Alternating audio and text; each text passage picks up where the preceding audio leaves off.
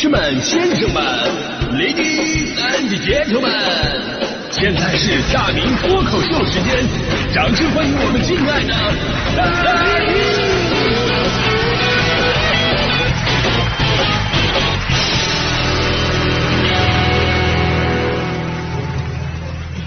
好，欢迎各位来到今天的大明脱口秀，我是大明啊。说个事儿啊，说个事儿，前不久呢，我手机坏了，就是黑屏了，打不开了啊。我估计是主板出问题了，然后我赶紧拿去修。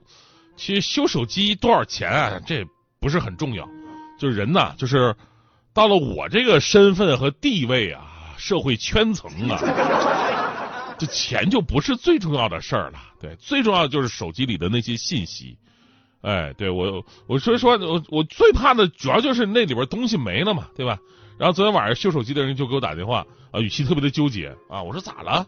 呃，大哥呀，这手机现在是能开机了，但也不知道什么原因呢。你这电话本里的联系人怎么就剩四个了呢？我们正在想办法帮你全部恢复呢。我说兄弟啊，不用恢复了，你大哥我电话里边本来也就那么四个联系人，其中有俩还换号了，另外两个是我小区物业的电话，还有投诉物业的电话。李大哥，我平时就这么点业务，呃，真的，我不是没朋友啊，就真的我不是没有开玩笑啊，别的不说，呃，听众朋友不是朋友吗？对不对？哎，真的，其实我朋友真的是挺多的，因为我们这个年纪啊，就该经历的都经历了，就不需要平时过多的那种感情维护了，关键的时候大家伙都真上，这可以了，就反而有些看起来像是朋友聚集的地方，比方说朋友圈，说实话，朋友圈里边有多少朋友啊？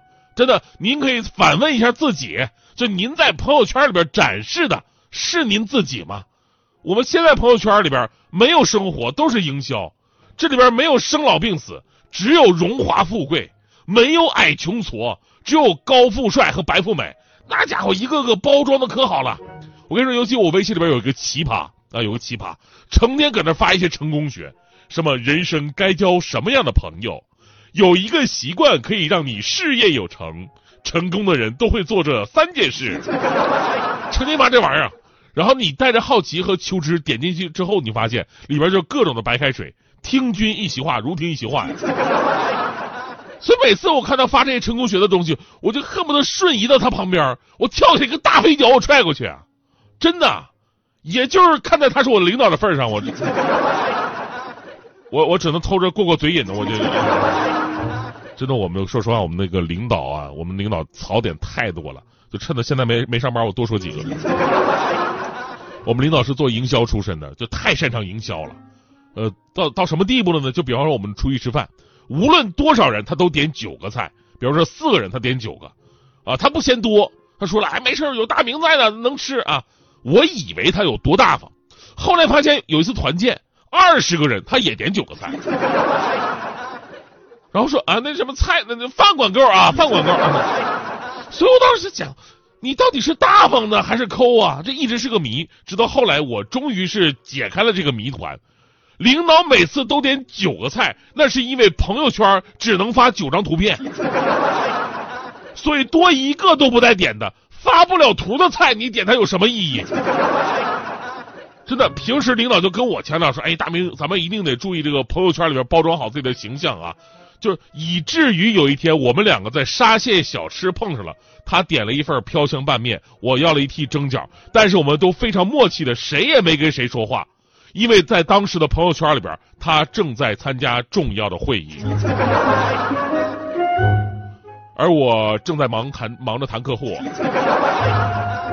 所以请大家一定要珍惜收听我们的节目啊，因为在我们这些卧龙凤雏的带领之下，不知道你们还能听多长时间。开个玩笑，开个玩笑啊！我顶着黑领导的风险，其实就想说明一个问题：朋友圈里边不仅都不都是朋友，而且还有各种的虚假人设。大家伙看看就得了。就以前呢，我们会区分每个社交媒体的功能，比方说，哎，微博那是陌生人社交，那么微信朋友圈呢是熟人社交。所以呢，我们会朋友圈里边发一些相对隐私的东西。但是现在开始，真的建议大家不要在朋友圈里边发隐私了，因为这里边暗流涌动啊。前两天咱们说过一新闻，说这个云南昆明王女士。在朋友圈里边晒图，就不小心露出了点餐二维码，结果被朋友圈里边所谓的某一位朋友恶意下单了六十多万的菜品，这事儿太气人了。主要是你还不知道是谁干的，我跟你说这不是偶然的，就这些年都出现了不少因为二维码被无意分享之后遭遇到恶意下单的事件。这个六十多万还不是最多的，去年北京。北京有一个市民在饭店吃饭的时候，因为当时他坐那个桌的桌号比较特殊，哎，他觉得挺有意思，拍下来分享到社交平台上，没想到同时把点餐二维码也拍进去了。结果他朋友圈里的某一位所谓的朋友，比刚才那位更凶残。刚才那位六十多万，这位是直接点了三百万。我在想，就那点菜，你点三百万，你都不嫌累吗？你这个啊。虽然说这事儿吧，并不会给餐厅和顾客带来多大的损失，但恶心人啊！你想一想，这个人甚至过年的时候还给你发过拜年短信，啊，跟你问过过年好，啊，所以呢，我们真得需要认清什么人才能成为朋友啊，什么人咱们得跟人保持距离，咱不能把所有的人都当朋友看待。呃，在这里给大家伙推荐一本书，推荐一本书啊，《美国成人教育之父》。戴尔·卡耐基的人性的弱点啊，人性的弱点，很多朋友都了解。这本书虽然说已经出版很久了，是在一九三六年问世的，但书中的真知灼见让它成为了全球最持久的畅销书之一，被称为世界成功学第一书。说到这儿，你可能就知道这本书是谁推荐给我了吧？没错，就是我们领导，他是成功学的坚定爱好者。每天早上都是他朋友圈里的一句卡耐基唤醒了整个清晨啊！但咱说这里边很多的见地真的有用，比方说这其中就提到了如何交朋友。如果一个人总会有六个不太靠谱的表现的话，那这个人就不能够真正的当朋友去相处。哪六个不靠谱的表现呢？第一，不履行承诺，出尔反尔；第二，不尊重你的时间；第三，不关心你的感受；第四。一味索取不付出，第五不承担责任，第六不尊重你的私人空间。就这六点，你可以衡量一下你身边的那些朋友们。如果真有这样的人，咱们也只能跟他做点赞之交而已。哎，就像我们之前跟大伙说过的，呃，友情鉴定的办法就是借钱啊，不是说朋友之间不能借，而是有的朋友不能借。很多时候对方借钱不还。是因为确实没钱了，我们也能理解，但是就有那么一种所谓的朋友，借钱的时候低三下四，到了还钱的时候开始各种耍赖，有钱也不还。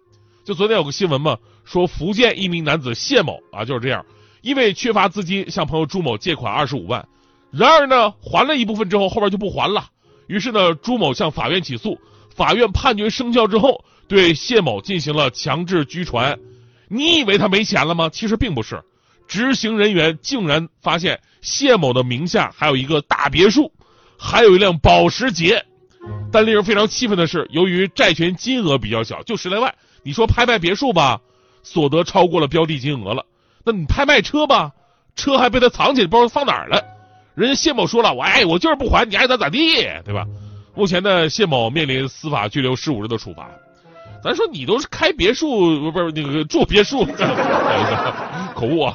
住别墅开豪车了，你十几万，你要真没现金流的话，你把保时捷卖了，对不对？你把保时捷卖了，你不仅可以还钱，你剩的钱你还可以再买一辆五百万以内没有对手的理想 L 九啊，啊，或者买一辆一千万之内天下无敌的华为汽车呀！坐上去之后，你不遥遥领先吗？你们是吧？但他宁可坐牢，宁可出来当老赖，被限制消费，人家也不还钱。所以回头想一想，这种朋友，你竟然当时会借给他钱，多么傻的一种行为！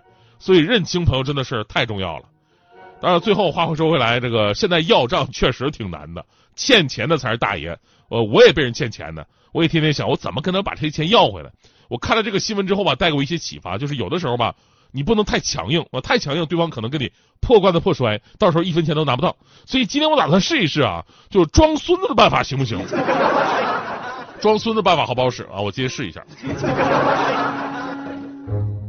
今日份盲盒来了啊！这个呃，希望欠我钱的那位朋友听到之后能够自觉的还钱，谢谢啊。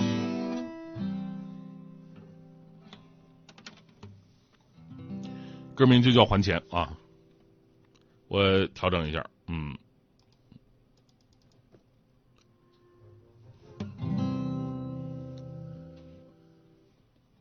明天你是否会想起去年你写的结局？明天你是否还惦记曾跟我借钱的你？朋友们都很不愿意再搭理无耻的你，我也是手头太拮据。才想起浅浅的你，谁找到四处躲债的你？我给谁一笔奖励？我这有你的信息，你名字就叫大地。你长得像我的老姨，今年还穿着棕色毛衣。你跟我借过三笔，一共是十二块七，一共是十二块七，多的鸡毛是多的利息，还钱，老姨。人有时候因为了解，所以幸福，生活会有痛苦。